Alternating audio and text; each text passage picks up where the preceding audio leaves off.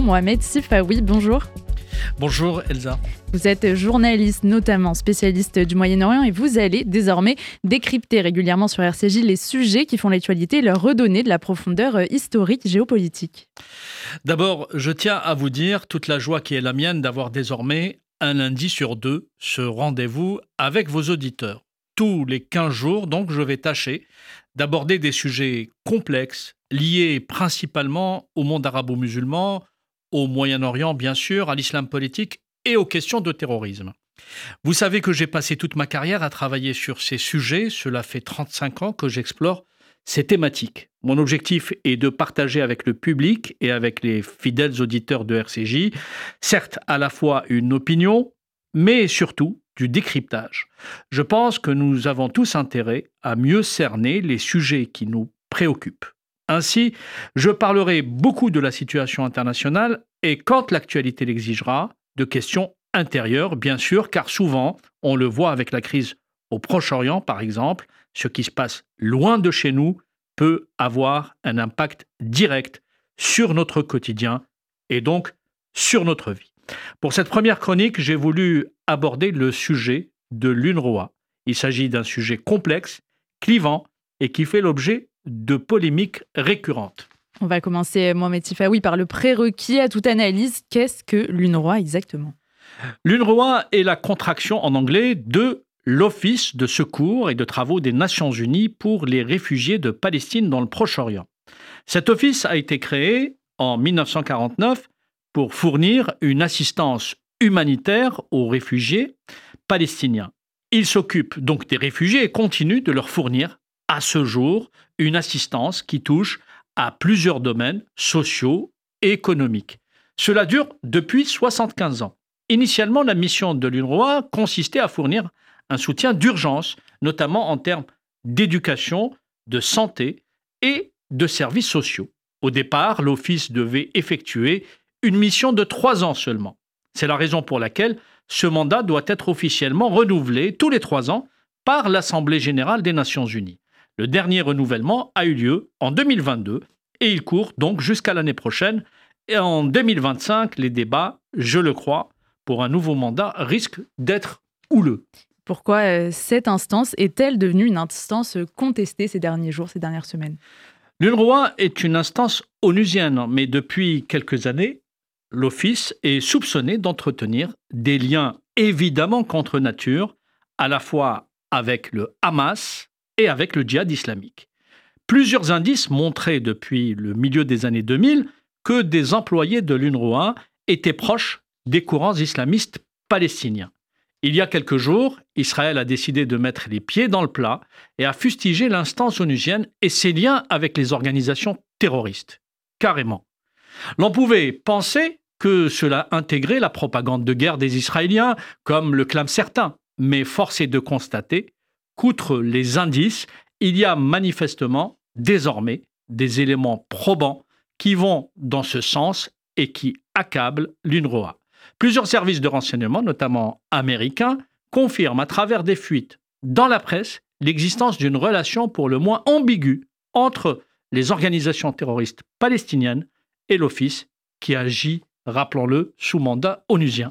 Et vous, Mohamed Sifaoui, euh, qu'en pensez-vous?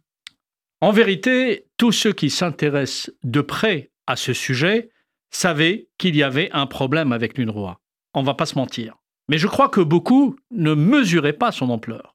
La semaine dernière, dans sa livraison du 29 janvier, le très sérieux Wall Street Journal, sur la base de rapports des services de renseignement américains, a affirmé que les liens entre l'Office et le Hamas étaient plus importants que ce que l'on croyait. Selon le quotidien américain, 10% au moins des salariés de l'UNRWA ont des liens avec les organisations terroristes palestiniennes. Cela représente, tenez-vous bien, plus de 1200 employés. Le journal révèle par ailleurs que 12 employés de l'Office ont participé directement aux attaques du 7 octobre. Même si, je l'ai souligné, ce n'est une surprise pour que, pardon, même si je l'ai souligné, ce n'est une surprise que pour ceux qui ne connaissent pas les spécificités de la bande de Gaza, cette information a fait véritablement, et je le dis sans jeu de mots, l'effet d'une bombe. Alors on va essayer de décortiquer toutes ces informations et ces accusations très graves. Vous savez que nous vivons une époque où tout est remis en cause, notamment quand ça concerne Israël. Plusieurs militants favorables au Hamas, y compris en France, ont commencé par nier ces informations. Les nier par principe, car il y a des chapelles idéologiques qui estiment que le Hamas a tous les droits celui de tuer, celui de prendre en otage une population civile et celui d'instrumentaliser les institutions internationales. Premièrement, l'UNRWA a annoncé, dès que les preuves ont été mises en évidence, que l'Office a décidé de se séparer de plusieurs salariés accusés d'être impliqués dans les attaques du 7 octobre. Cela montre que les dirigeants de l'agence onusienne ont été destinataires de suffisamment de preuves accablantes. D'ailleurs, ces derniers font profil bas depuis que ces informations ont été révélées. Deuxièmement, on sait, et cela a été documenté, que des manuels scolaires faisant l'apologie du Hamas, mais aussi de son fondateur, le Cheikh Ahmed Yassine, mais également diffusant un discours antisémite, déshumanisant les juifs, ont été retrouvés dans des écoles dirigées par l'UNRWA. Ces manuels scolaires ont été découverts encore récemment lors de l'opération militaire en cours. En mars 2023 déjà, un rapport remis aux Nations Unies par des ONG révélait, je cite, que 47 nouveaux cas d'incitation à la haine du juif ont été recensés. Ils étaient l'œuvre, là aussi, d'employés de l'Office des réfugiés.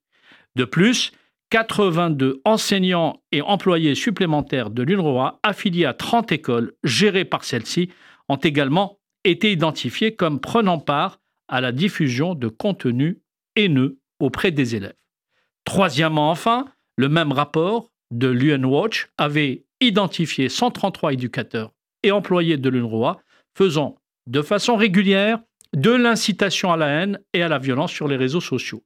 Ainsi, des salariés de l'Office, agissant depuis de longues années comme des activistes toxiques sur les réseaux sociaux, diffusent ouvertement la propagande du Hamas et tout ceci sous l'égide des Nations Unies.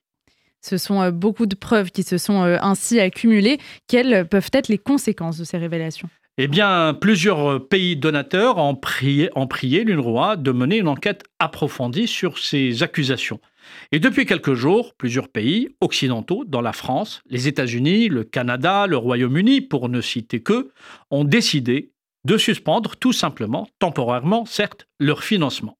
Je rappelle que les principaux donateurs sont les États-Unis et les pays de l'Union européenne, en l'occurrence les démocraties. Les dictateurs arabes, hormis l'Arabie saoudite, et les pseudo-soutiens des Palestiniens, comme la Chine ou la Russie, par exemple, ont un apport symbolique. C'est dire que l'UNRWA est financée principalement par des démocraties, toutes alliées d'Israël, alors que l'agence emploie des sympathisants islamistes. Cherchez l'erreur. Bref, les Occidentaux, même s'ils ne parlent pas tous d'une seule voix, ont exigé des enquêtes et des mesures concrètes et la plupart menacent de stopper tout simplement et complètement leur financement. D'un autre côté, le gouvernement israélien a clairement fait savoir qu'il n'imaginait pas la présence de l'UNRWA dans la bande de Gaza après la guerre. Israël a déclaré en effet par la voix de son chef de la diplomatie ne plus vouloir voir l'Office jouer le moindre rôle à Gaza après le conflit. Les Israéliens veulent s'assurer que l'agence ne fera pas partie de la solution d'après-guerre dans ce territoire palestinien et, à vrai dire, on le comprend après toutes ces révélations. Quoi qu'il en soit, je pense en réalité que cette affaire pose une question beaucoup plus vaste qui dépasse l'UNRWA en tant que telle. En vérité, je vais vous dire, le problème, ce n'est pas l'UNRWA seulement. Le problème de fond concerne véritablement la mainmise du Hamas sur la bande de Gaza depuis maintenant près de 20 ans. Ce n'est pas pour excuser les dirigeants de l'agence onusienne, mais à leur décharge, et pour être honnête, il faut rappeler que le bassin d'emploi de l'UNRWA est la bande de Gaza, tout simplement. Or, ce territoire palestinien est totalement contrôlé par le Hamas, en d'autres termes, par une organisation terroriste qui endoctrine la population depuis plusieurs décennies et dont les membres s'infiltrent dans tous les rouages de cette société de plus de 2 millions de personnes. La communauté internationale et même Israël était jusque-là dans une totale incohérence, je dirais parfois dans une certaine hypocrisie. Qu'entendez-vous par là, Mohamed oui Nous connaissons tous les, la capacité des islamistes à infiltrer les administrations, les institutions ou les organisations. Qui peut trouver étonnant que dans le, huis, dans le huis clos qui existe à Gaza depuis 2007, une instance onusienne soit aussi largement gangrénée par l'idéologie du Hamas?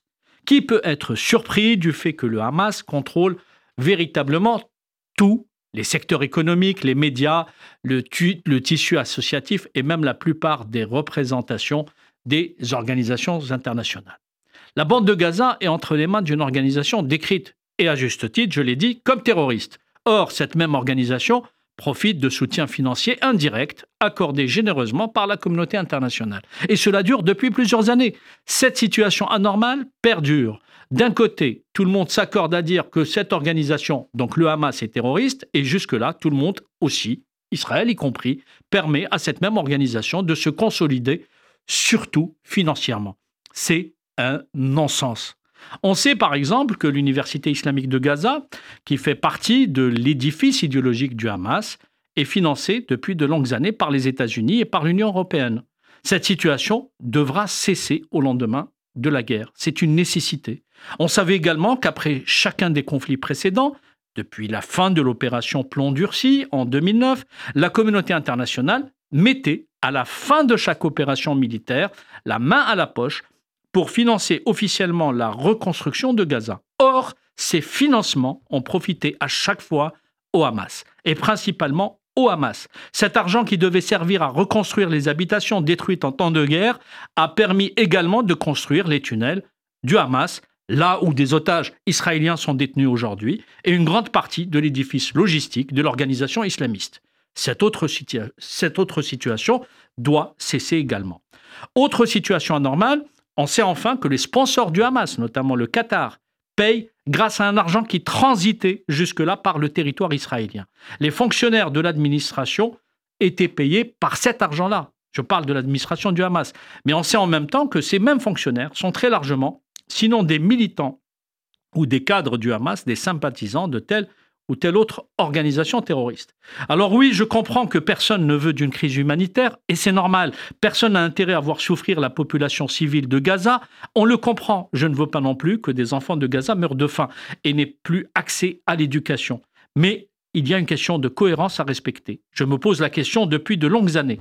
La présence de l'UNRWA à Gaza, je parlerai de son existence plus tard, est-elle bénéfique pour le Hamas ou pour les civils palestiniens? Je crois que les premiers bénéficiaires de cette situation, c'est plutôt le Hamas. Si au lieu de financer les activités terroristes pour tuer des civils israéliens, l'organisation islamiste dépensait les millions de dollars d'aide qu'elle reçoit directement ou indirectement pour améliorer le quotidien des Gazaouis, je peux le dire, je pense que ces derniers n'auraient plus besoin d'aucune aide internationale supplémentaire. Mais je vais vous dire autre chose, la présence de l'UNRWA et l'entretien de la culture du misérabilisme le narratif autour des réfugiés notamment, et tout ceci permet au Hamas de continuer de capter des aides qu'il consacre à accroître notamment sa capacité militaire. L'incohérence que je souligne aujourd'hui, c'est qu'on ne peut pas, d'un côté, livrer une population civile à l'endoctrinement islamiste et au diktat d'une organisation terroriste, permettre à cette même organisation terroriste d'agir comme un proto-État et laisser se créer les mécanismes pour que, pour que cette organisation terroriste soit entretenue d'une manière ou d'une autre, outre par ses alliés traditionnels, je pense à l'Iran ou le Qatar, par ailleurs par la communauté internationale, et donc la faiblesse de celle-ci en vérité. S'il y en a une, quelle est la solution et par quelles étapes devrait-elle passer? Alors, je vais m'aventurer à faire quelques propositions. Aussi difficile soit-elle, la solution ne peut passer que par la destruction totale de la capacité militaire du Hamas. Car qu'on le veuille ou pas, dans le contexte, l'affaire de l'UNRWA reste un épiphénomène. C'est un symptôme, en vérité. Ce n'est pas le cœur du problème. Le cœur du problème réside dans le fait qu'un territoire de 365 km est entre les mains d'organisations terroristes islamistes. Je pense notamment au Hamas et au djihad islamique. En tant que, et tant que ce territoire restera sous le contrôle de ces deux organisations, il n'y aura pas de solution viable. Il ne suffit pas d'appeler de ses voeux l'émergence d'une paix durable pour que celle-ci intervienne. Celle-ci ne viendra pas à travers une opération du Saint-Esprit, et on sait que le Hamas est un ennemi de la paix. D'autres acteurs extrémistes, certes, sont aussi des ennemis de la paix, y compris en Israël, mais cela n'a rien à voir, car ce sont des acteurs politiques. Les plus grands ennemis de la paix dans la région, je parle de Gaza, c'est sans conteste le Hamas et le djihad islamique, qu'il faut littéralement éliminer militairement parlant. On ne peut pas parler de paix en ayant dans le paysage ce type d'organisation. Donc, je sais que certaines oreilles prétendument pacifistes ne peuvent pas entendre ça. Je sais aussi que plusieurs chapelles idéologiques, y compris en France, je pense évidemment comme vous tous à la France insoumise et aux médias qui appartiennent à ce courant de pensée, ne peuvent pas imaginer la destruction du Hamas. La France insoumise, pour ne citer que ce mouvement, fait partie de ces courants qui peuvent s'accommoder, et je le dis, allègrement euh, de la mort d'Israéliens, mais qui n'accepteront jamais que l'on parle de la destruction d'une entité terroriste. Pour la simple raison que cette entité terroriste fait partie de leur fonds de commerce. Bref, la destruction du Hamas, militairement parlant, est possible, et c'est même nécessaire, à condition que la société israélienne consente de poursuivre ses sacrifices et à condition aussi que les démocraties sortent de l'hypocrisie. On entend euh, pourtant depuis plusieurs semaines que l'objectif de destruction du Hamas serait euh, irréalisable, impossible. Cela est faux. En tant que milice, la capacité militaire du Hamas peut être détruite. C'est en tant qu'idéologie politique qu'elle ne peut pas être détruite. Par ailleurs, le Hamas doit être anéanti en tant qu'administration également. Et qu'en est-il euh, alors de la question des réfugiés? Comment la traiter? Je pense, euh, et je rappelle que l'UNRWA a été créée initialement en 1949. On connaît les conditions de la naissance de cette agence. Le premier point qu'il est intéressant d'aborder concerne la définition d'un réfugié palestinien aux yeux de la communauté internationale.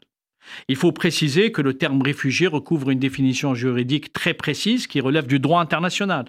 Aujourd'hui, il y a une différence entre la définition qui est, donnée à la communauté internationale et la définition qui est celle d'un réfugié palestinien. Donc il faut harmoniser tout ça et on, constate, on constatera peut-être à ce moment-là qu'il y a un début de solution, en tout cas que la communauté internationale doit refuser que la question des réfugiés palestiniens soit instrumentalisée notamment par des entités terroristes comme le Hamas et le djihad islamique.